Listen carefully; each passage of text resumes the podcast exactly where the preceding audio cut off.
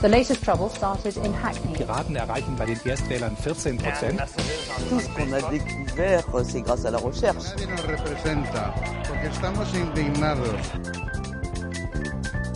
Esteri, il giro del mondo in 24 ore. Un saluto ai nostri ascoltatori e ascoltatrici di Radio Popolare e Popolare Network. Sommario della puntata. Privacy ed economia, le due sfide di Hollande, il punto sulla conferenza stampa. Tunisi, 14 gennaio, tre anni fa, la fine della dittatura, l'inizio della primavera araba. Egitto, ritorno al passato. Oggi si vota sulla Costituzione dei generali. Messico, Far West, nello stato di Michoacán. Intervento dell'esercito per disarmare i gruppi di autodifesa che si battono contro i narcos sostanze chimiche nei vestiti per bambini, il rapporto di Greenpeace. Cambiamenti climatici, il nuovo piano di Bruxelles che divide i 28. Ecuador, la lotta per la terra contro le miniere d'oro, le interviste di esteri. Il mondo delle applicazioni, il salone dell'auto di Detroit. Sui siti di Popolare Network potete ascoltare esteri e scaricare il podcast.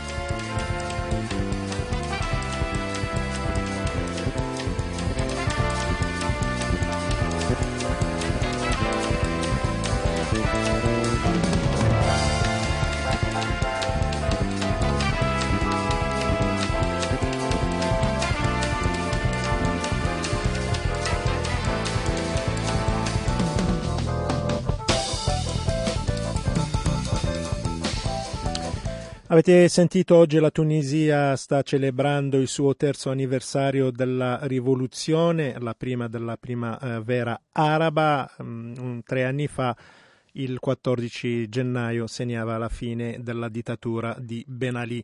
Il bilancio non è così disastroso rispetto a quello che sta succedendo in Libia, Siria o Egitto. Con fatica i dirigenti politici tunisini tentano di portare avanti la fase della transizione democratica. In Parlamento si stanno votando gli articoli della nuova carta in un clima di dialogo tra le varie forze politiche. Ovviamente ci sono dei problemi a cominciare dalla gravissima crisi dell'occupazione e nel giorno dell'inizio di quella che viene chiamata la primavera araba in Egitto si sta votando sulla nuova Costituzione voluta dalla giunta golpista. In diretta dal Cairo, Laura Capon. Intanto la prima domanda, come sta andando il voto? Eh, buonasera Sciauchi, buonasera agli ascoltatori. Eh, il voto, eh, diciamo, questa giornata è iniziata con un'esplosione alla Corte eh, di, al tribunale di Imbaba al Cairo, un'esplosione che non ha riportato eh, né feriti né morti, ma che ha alzato la tensione tantissimo su eh, queste due giornate di voto che eh, appunto porteranno uh, la nuova carta uh, della Costituzionale quasi sicuramente all'approvazione. L'affluenza è stata eh, diciamo abbastanza uh, bassa, uh, al Cairo pochissimi i seggi con uh, le file, un po' è aumentata dopo, diciamo in serata con dopo che molti elettori hanno finito il loro turno di lavoro, visto che comunque non è stato dato come negli altri casi una giornata di vacanza, sia ehm, appunto per alcune scuole a parte i seggi, sia per i lavoratori. Eh, la, l'aria che si respira è un'aria molto distesa nonostante gli scontri che invece eh, fuori eh, dal Cairo si stanno, stanno, andando avanti da questa mattina, il bilancio è di nove eh, morti, eh, per il momento quattro sicuramente a Beni Suif, poi ci sono vittime anche a Soag, a Naia, sempre nel governatorato di Giza. le persone che sono state tutta la mattina diciamo, eh, per tutta la giornata i, i, seggi non sono ancora chiusi, eh, sono quasi tutte eh, per il sì, molto difficile trovare eh, delle persone eh, che appunto voteranno no, un po' perché chi è contro questa Costituzione, i fratelli musulmani e anche eh, gli attivisti rivoluzionari, tra cui anche il movimento 6 aprile, hanno invitato all'astensione, ma anche perché il clima di repressione molto oh, duro, oh, ricordiamo che diverse persone negli ultimi giorni sono state arrestate state per essere state trovate con dei volantini che invitavano a votare no alla Costituzione, quindi questo clima di eh, repressione eh, ha, ha, creato una sorta anche di autocensura eh, tra le persone che, sono, appunto, che stanno andando al voto. Un clima sicuramente eh, che eh, ci ricorda come eh, la restaurazione si avvicina, quasi tutte le persone associano il sì alla Costituzione con il sì al regime militare e addirittura un sì come volano alla candidatura eh, di, eh, del capo delle forze armate, il generale Sisi, addirittura molte persone eh, con cui ho parlato che erano in fila questa mattina mi hanno addirittura detto che il Sisi addirittura non ha più bisogno eh, di un consenso popolare in quanto ormai è talmente assodato che anzi una sua eh, non candidatura alle elezioni, diciamo che c'è ancora incertezza, ma mh, mm, mh, mm, l'entourage non ha ancora dato la conferma, ma uh, tutti si aspettano una sua discesa in campo. Eh, mm, la signora con cui ho parlato oggi mi diceva addirittura che eh, gli egiziani si, eh, diciamo, sarebbero molto contrariati dal fatto che il generale Sisi non si candidasse alle prossime elezioni presidenziali, che ricordiamo potrebbero essere eh, tra poco oh, più di due mesi. Quanto si sapranno questi, i risultati di questo referendum? Secondo quanto annunciato eh, dopo l'approvazione del referendum da parte della Costituente, i risultati potrebbero essere già pronti 48 ore dopo la chiusura delle urne. Ricordiamo si vota anche domani in tutti i 27 governatorati, quindi probabilmente avremo eh, i risultati tra 72 ore. Grazie Laura, buon lavoro. Grazie a voi, buona serata. Esteri. Il giro del mondo in 24 ore. Radio Popolare, Popolare Network.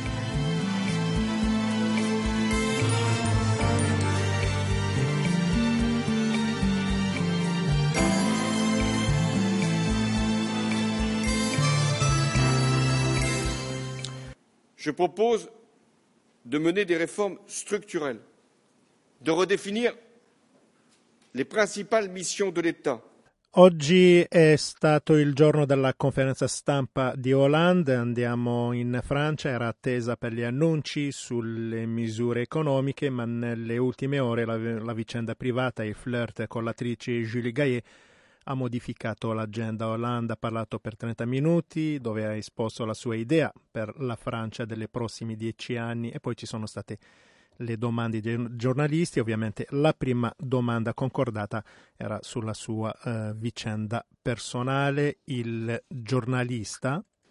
Il primo giornalista gli ha chiesto se la signora Valérie eh, Triveller, la sua attuale compagna, è ancora la prima dame de France. Alors, Monsieur le Président, la question, je vous la pose sans détour. Valérie Trierweiler est-elle toujours aujourd'hui première dame de France Je vous remercie. Adesso risponde Hollande.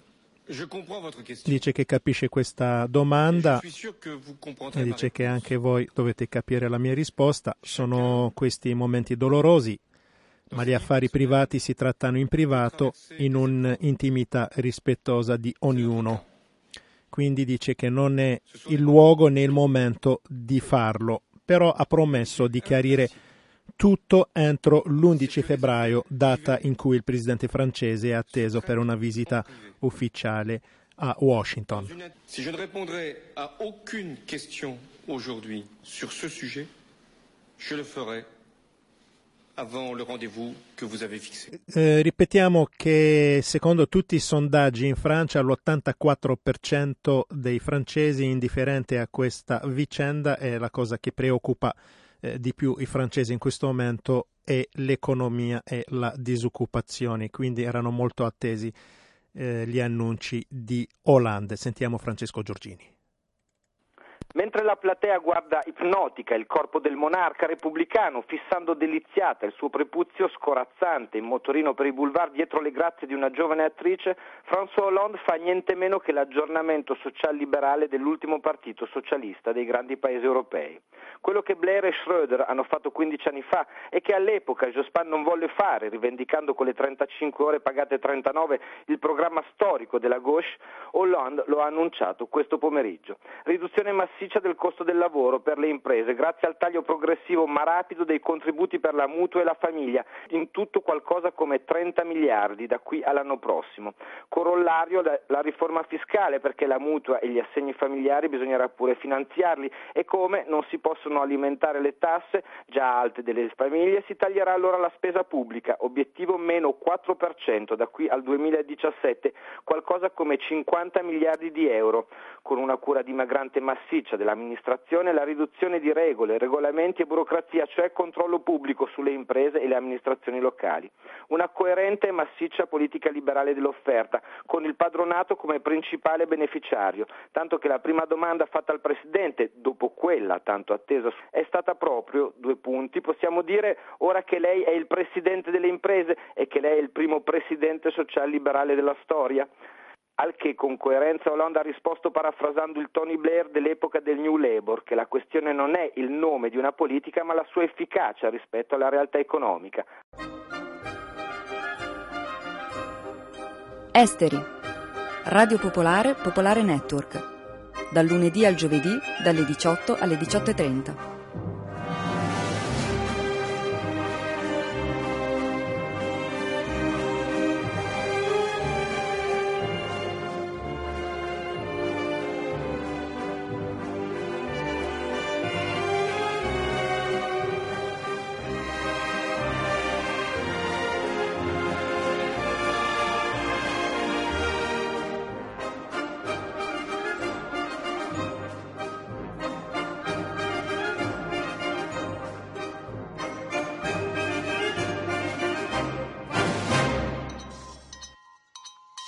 sostanze chimiche potenzialmente dannose sono state trovate in vestiti e calzature per bambini venduti in 25 paesi o regioni. È quanto emerge dai risultati delle analisi contenuti nel nuovo rapporto Piccoli mostri nell'armadio, realizzato da Greenpeace.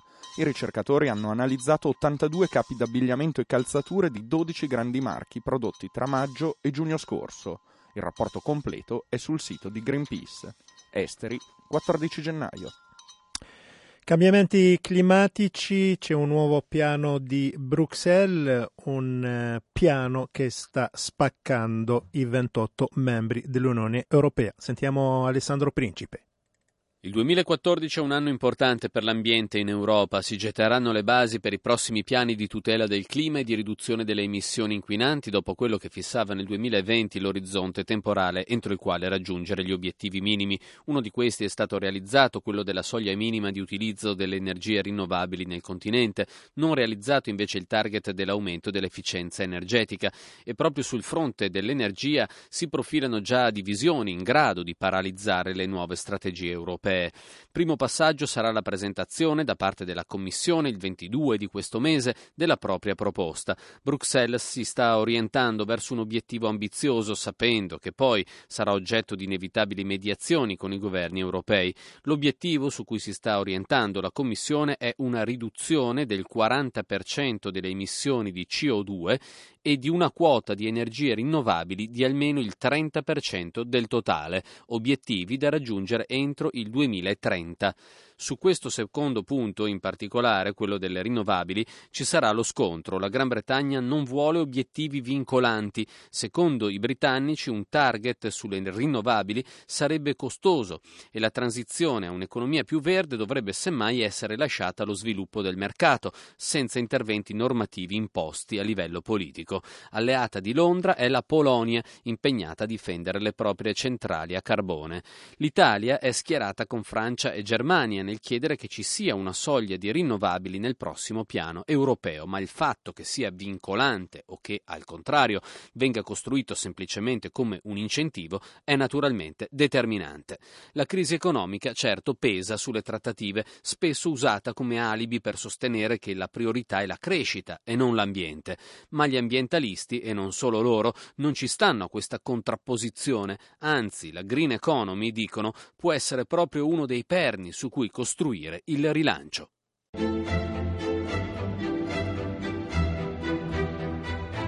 Esteri. Il giro del mondo in 24 ore. Radio Popolare, Popolare Network.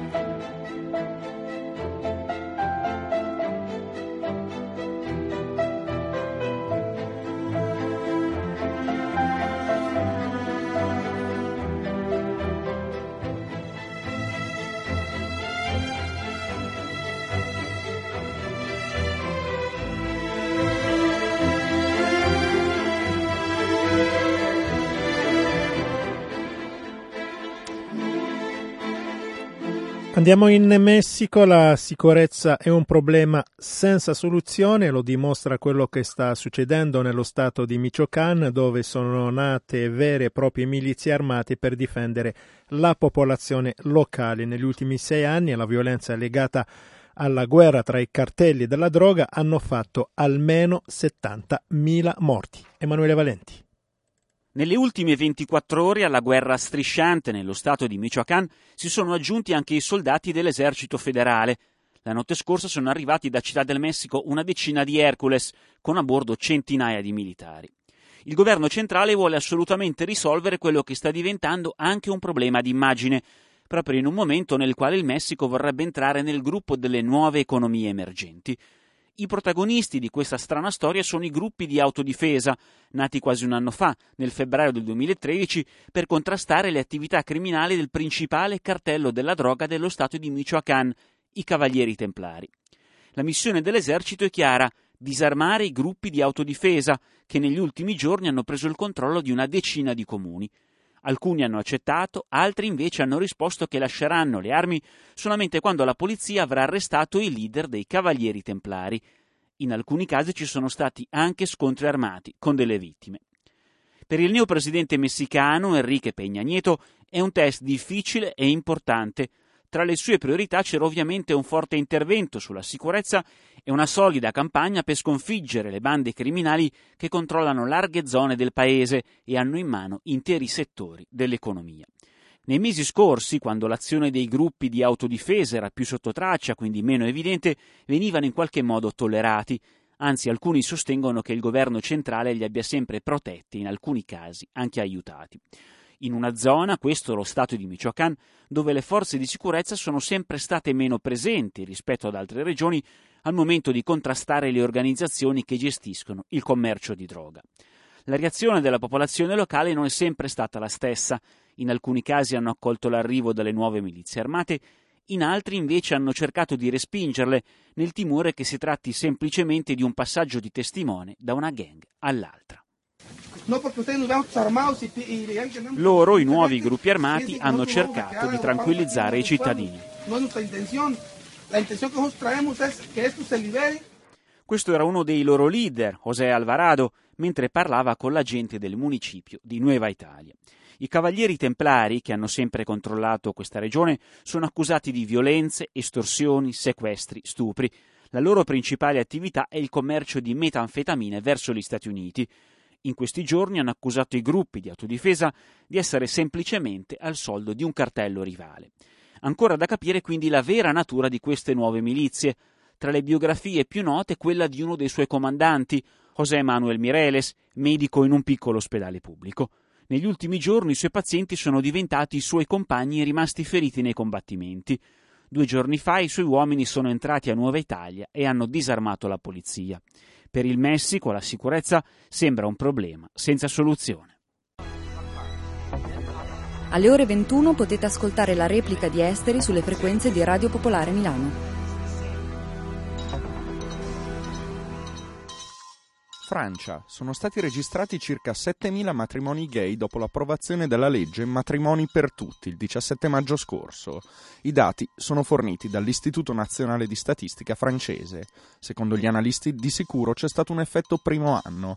L'età media è 50 anni per gli uomini, 43 per le donne, superiore a quella degli eterosessuali, 37 e 34 anni. La maggior parte delle nozze gay si sono svolte in città un quarto nei centri con più di 200.000 abitanti. Parigi, 14 gennaio. Andiamo in Ecuador per la nostra rubrica dedicata alle terre agricole. Oggi vediamo che la storia della lotta per la terra contro le miniere d'oro. Questi sono gli intervisti di Esteri nel servizio di Marta Gatti. Il fenomeno dell'accaparramento arriva anche a oltre 3.000 metri di altitudine. Nel paramo di Kimsacocha, nella regione di Azuay, in Ecuador, la zona del paramo andino è ricchissima d'acqua ed è un esempio di biodiversità per la formazione di laghi e paludi da cui nascono ruscelli e fonti che permettono le coltivazioni più a valle. A mettere gli occhi sul Paramo sono state diverse imprese estrattive a partire dagli anni 70. Recentemente sono due compagnie canadesi, Yam Gold nel 2003 e INV Metals nel 2012, che hanno ottenuto i permessi di esplorazione per la ricerca di oro. Si stima che l'area mineraria di Loma Larga, composta da più di 8.000 ettari, contenga un deposito di 3 milioni di once d'oro, ma anche rame e argento. Lo sfruttamento vero e proprio sta per partire, ma le reti contadine, appoggiate dall'ONG FIAN e dall'ONG italiana Manitese, contestano il progetto denunciando i gravi rischi per la popolazione che vive delle acque del Paramo. Lina Kawaski è direttrice esecutiva di FIAN Ecuador. Va a tener y de hecho ya ha traído varias consecuencias. Si possono identificare diversi tipi di conseguenze economiche, sociali, culturali ed ambientali. È in questo momento predominante la conseguenza sociale, la rettura del tessuto sociale avvenuta attraverso appunto l'opera delle aziende per creare consenso intorno al progetto. Il progetto è ubicato nella zona del Paramo, eh, che è un terreno terreno di alta quota, si tratta di terreni comunitari e la presenza di, del progetto distruggerebbe il paesaggio. Ci sono poi conseguenze ambientali dovute all'inquinamento delle acque e anche delle acque sotterranee, provocando quindi una violazione del diritto all'alimentazione, la violazione del diritto alla terra e infine conseguenze sulla salute per l'uso dei chimici che si utilizzerebbero per esempio per lavare i metalli. Le comunità eh, della zona circostante sono piccoli produttori eh, sia agricoli per esempio di mais, di patate ma anche di latte. Il progetto minerario attenterebbe al diritto all'alimentazione quindi alla sovranità alimentare quindi anche a violazione del diritto del buen vivir previsto dal testo costituzionale. Y finalmente en los derechos del buen vivir. A partire dalle prime esplorazioni di Am Gold nel 2003, le comunità a valle del Paramo hanno protestato contro il progetto minerario e le ricadute sull'accesso all'acqua e alla sovranità alimentare. Nel 2007 il Ministero delle Energie e delle Miniere ha obbligato la compagnia Yam Gold a restituire 3.000 ettari al fine di preservare l'acqua. Le misure sono state considerate insufficienti dalla popolazione che ha deciso di proseguire con le proteste. Federico Guzman della comunità di Vittoria del Portete e della Federazione delle organizzazioni contadine dell'Azuay è stato arrestato durante una delle manifestazioni. Nel mese di maggio del 2010 nel maggio del 2010, dopo l'approvazione della legge mineraria e prima dell'approvazione della legge sull'acqua, dato che non era stata prevista una consultazione popolare sul caso di Kim Sakocha come vorrebbe la Costituzione, la gente ha manifestato. Durante una delle proteste sono stato fermato insieme a Carlos Perez e Ifrain Arpi. Inizialmente siamo stati accusati di sabotaggio e di terrorismo ma non essendoci abbastanza prove, l'accusa è diventata quella di occupazione di suolo pubblico. La pena prevista è tra uno e tre anni di carcere. Siamo stati assolti al primo grado di giudizio, mentre al secondo grado siamo stati condannati. La pena, però, è stata ridotta ad otto giorni perché il giudice ha deciso che la nostra lotta è stata giusta ed altruista, perché legata alla difesa del diritto all'acqua. Nel maggio del 2013 abbiamo scontato gli otto giorni di reclusione. Nel paese ci sono circa 200 attivisti che vengono criminalizzati per la lotta sociale ed è recente la notizia della morte di un capo Shuar dopo uno scontro con un'agenzia di sicurezza privata delle miniere. Accusandole dei, miner- dei mineros informali. Tutte le puntate di Esteri sono disponibili su iTunes, Android e Windows Phone.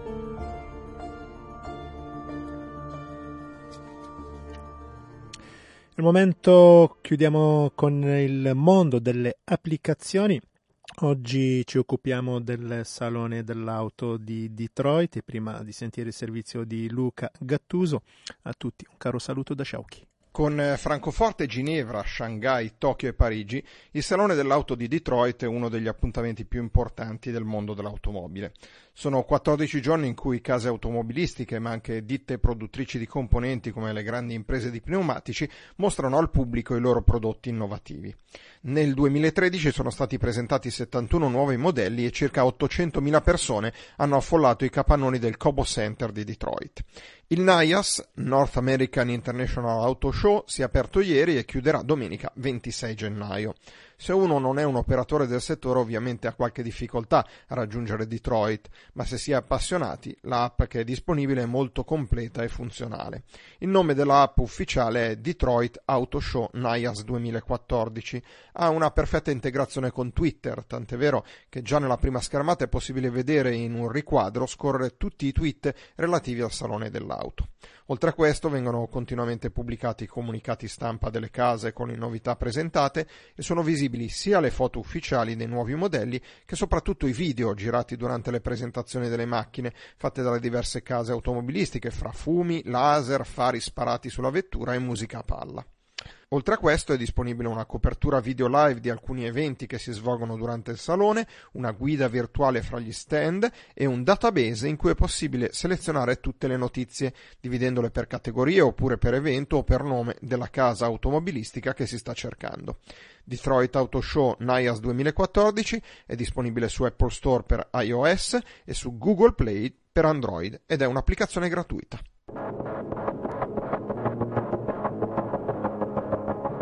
Avete ascoltato Esteri, un magazine di Radio Popolare.